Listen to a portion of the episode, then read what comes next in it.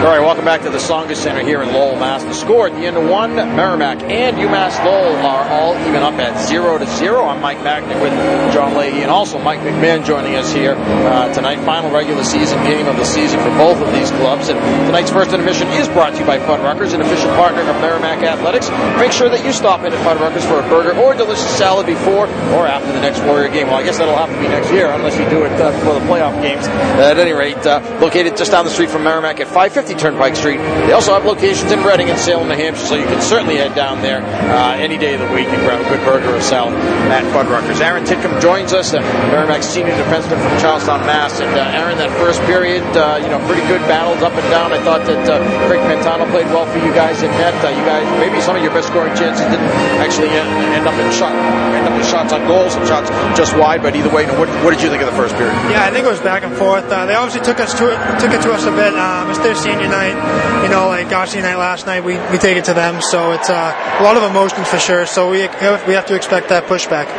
What was that like for you last night? I mean, you knew going in first of all. So actually, that's a difference. Is that these Lowell players know it's not going to last game here. You know, there's certainly emotions that come with that. You spend every day in the rink for four years, and you know, and then you know that okay, this is not going to play anymore in this building.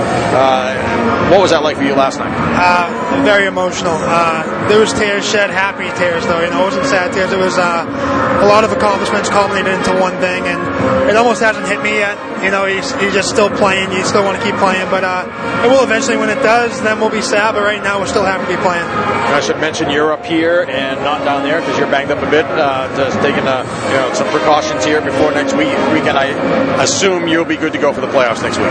No doubt, no, no doubt in my mind. Yeah. So, Aaron, uh, you know you're a senior. Your career here at Merrimack is winding down.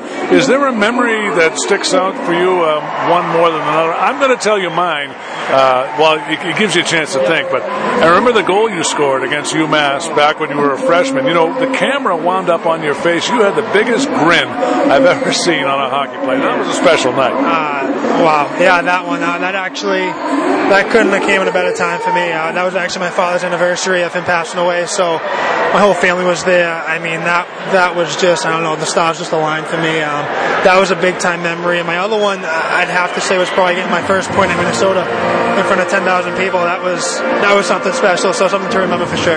Yeah, pretty good win for you guys out of that game too. I mean, you look back over the last four years. You got Denver this year, Minnesota in that game. Uh, you know, some playoff wins. Uh, there's been an awful lot, lot of good wins that you guys have been involved in this senior class over the last four years. Listen, our class, I think we brought a lot to this program. Uh, we, we definitely redefined it. We've done a lot of firsts in this program's history, and you know, it's well deserved. And it's really, I've been, it's been an honor to play with the guys we've been able to play with for you personally, I'm not even sure if everybody who listens realize. I mean, you've had to go through an awful lot to get to the, the point that you're at, right? I mean, just, you know, even before Merrimack, just coming back from injury after injury, and then here, you know, you've been it seems like banged up one time after another, and again, you keep at it, doing the work you have to do. Uh, I imagine that getting to this point, not only of you know you're going to complete a successful college hockey playing career, but also going to get your degree. That's got to be very satisfying. Yeah, with uh, at my house, it's always school first, and uh, even my little brother he's 11 now. It's always do your homework, then go out and play. And, you know, that, that just gets implemented into our everyday life. And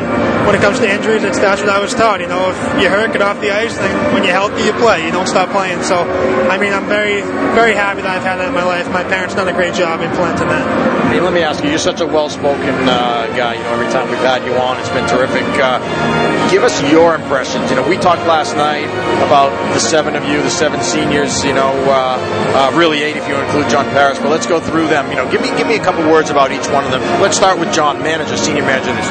JP, he is probably one of the best guys you'll ever meet. You're looking for a laugh, you go to him for a smile. That's for sure. You can be in the most miserable mood, and he's gonna put a smile on your face. Uh, you can go to Mark Biega, just an Iron Man. They they described it last night. An Iron Man hasn't missed a game, always healthy, always doing his job. You can always rely on him in the D zone and in the offensive zone. Uh, you can go to Jace Hennig.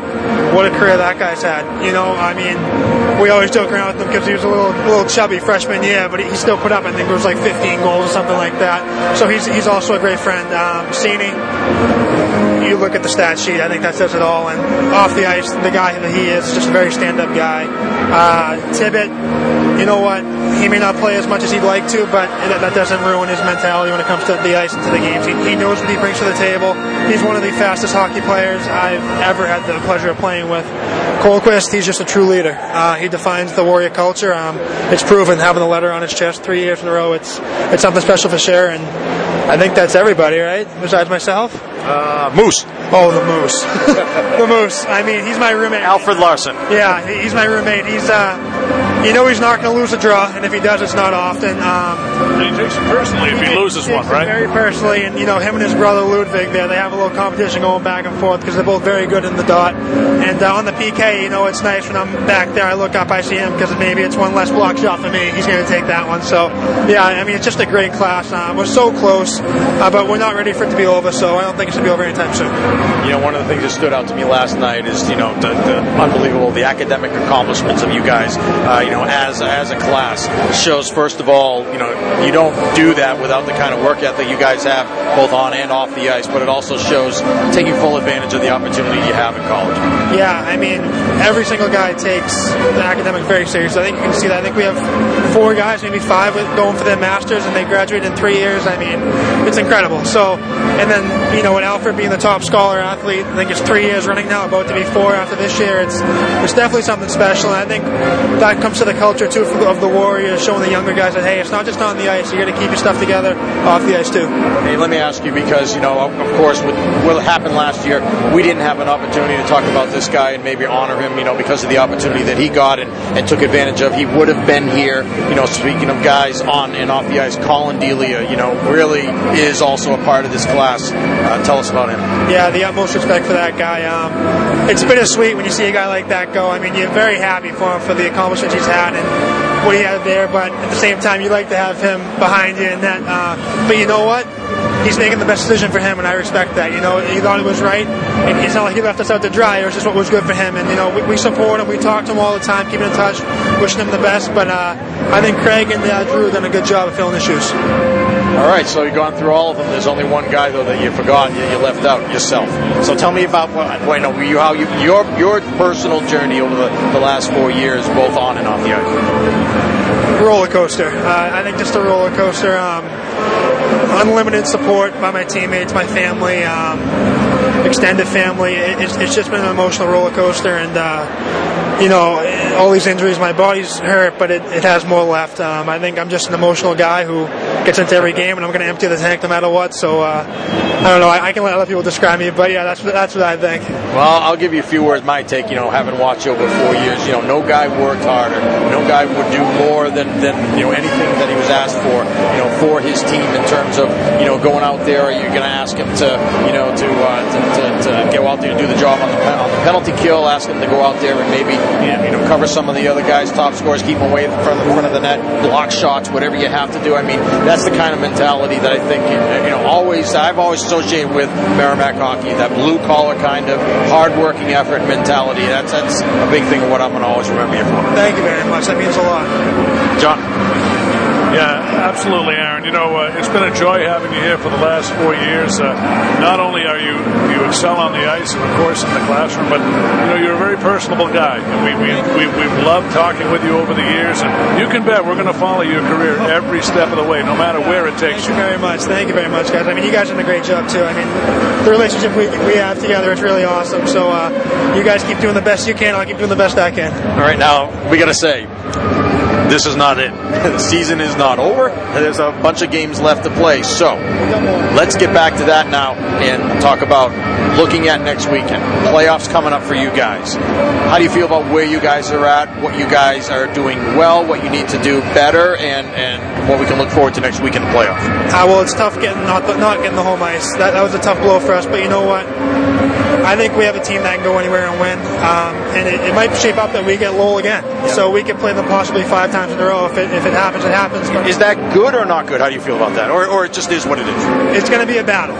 You know, some teams you can go in and be like, they're not as physical as us. Or these guys, they're going to hit you just like we're going to hit them. So, I mean, there's going to be ice bags going around for sure. Um, But uh, yeah, so whoever wear that as a badge of honor. Of course, yeah, of course. I, I, think that's a pride thing. Uh, that, that, just means you're working hard, and that means you're in the right places, doing the right thing. So. All right. Well, it should be good. Whatever happens, whoever you end up, whether it's here in Lowell or somewhere else. Aaron, thanks. We certainly appreciate it. I uh, wanted to bring you up because we know you're going to be back in next week, and uh, wouldn't have a chance to do this again. Congratulations, a great career. Look forward to following you, what you do next year, whether it ends up being playing hockey or, or going into the you know the business world. You'll be successful. I know that. Thanks and congratulations. Thanks a lot. Thanks, guys. Thank you. That's Aaron Titcomb, our guest here, Merrimack, senior defenseman from Charlestown, Massachusetts, and we'll be back with more right after this. The score after one period is Merrimack nothing, UMass Lowell nothing. This is Warrior Hockey.